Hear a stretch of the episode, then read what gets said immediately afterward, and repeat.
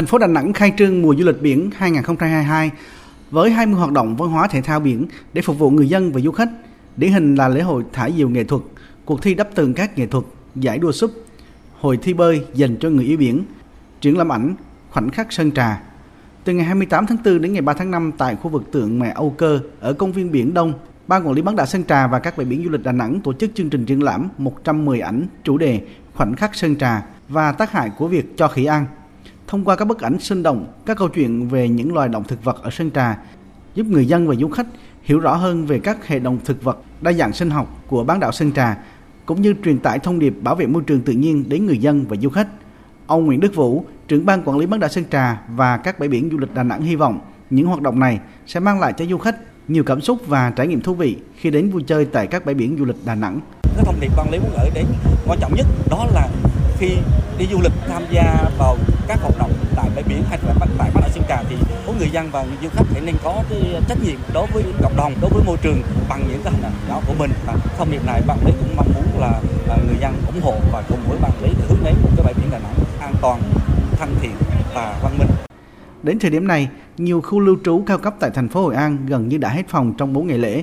Dịp lễ này, thành phố Hội An tổ chức nhiều hoạt động đặc sắc để du khách cảm nhận không gian sâu lắng, đậm chất văn hóa của đô thị cổ Hội An, như triển lãm ảnh Nơi đàn chim trở về, đêm nhạc Trịnh Công Sơn nối miền di sản, dự kiến thu hút ít nhất 5.000 người yêu nhạc Trịnh. Bà Trương Thị Ngọc Cẩm, Giám đốc Trung tâm Văn hóa Thể thao và Truyền thanh truyền hình thành phố Hội An cho biết, từ cuối tháng 3 đến nay, trung bình mỗi ngày, thành phố Hội An đón hơn 5.000 lượt khách. Địa phương đang nỗ lực làm mới các sản phẩm du lịch để tạo sức hút đối với khách gần xa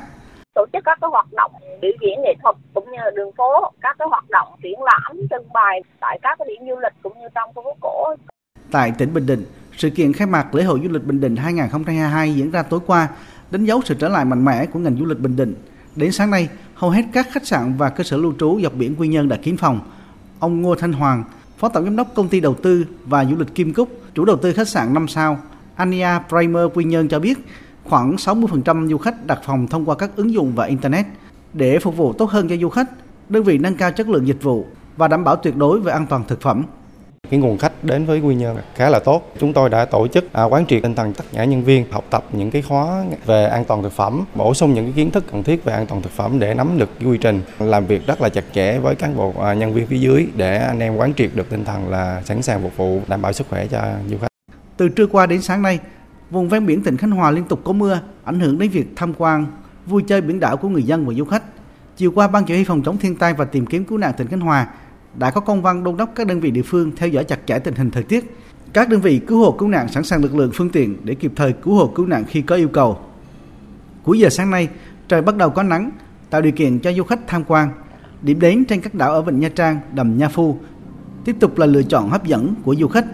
Tại thành phố Nha Trang, hiện có 8 bến tàu du lịch hoạt động, trong đó đông nhất là bến tàu du lịch Nha Trang. Sáng nay có khoảng 400 phương tiện rời bến tàu du lịch Nha Trang, đưa du khách đi tham quan các đảo trong vịnh Nha Trang. Lực lượng chức năng như bộ đội biên phòng, cảnh sát giao thông, cảng vụ, ban quản lý vịnh Nha Trang tăng cường kiểm tra kiểm soát phương tiện, đảm bảo an toàn đưa đón khách. Trung tá Võ Đức Thiện, đội trưởng đội cảnh sát giao thông đường thủy, công an tỉnh Khánh Hòa cho biết. Tất cả các lực lượng cùng phối hợp với nhau để kiểm tra phương tiện trước khi xuất bến, bằng cấp chứng chỉ chuyên môn, các điều kiện an toàn kỹ thuật của phương tiện. Phương tiện nào mà chưa đầy đủ sẽ kiên quyết không cho rời bến. Các cơ quan chức năng đều thực hiện tuyên truyền cho người tham gia giao thông như là sử dụng áo phao đúng quy định, ngồi đúng vị trí khi mà xuống phương tiện, không để ngồi một bên màn để tránh cái trường hợp là tàu không đảm bảo đồ an toàn.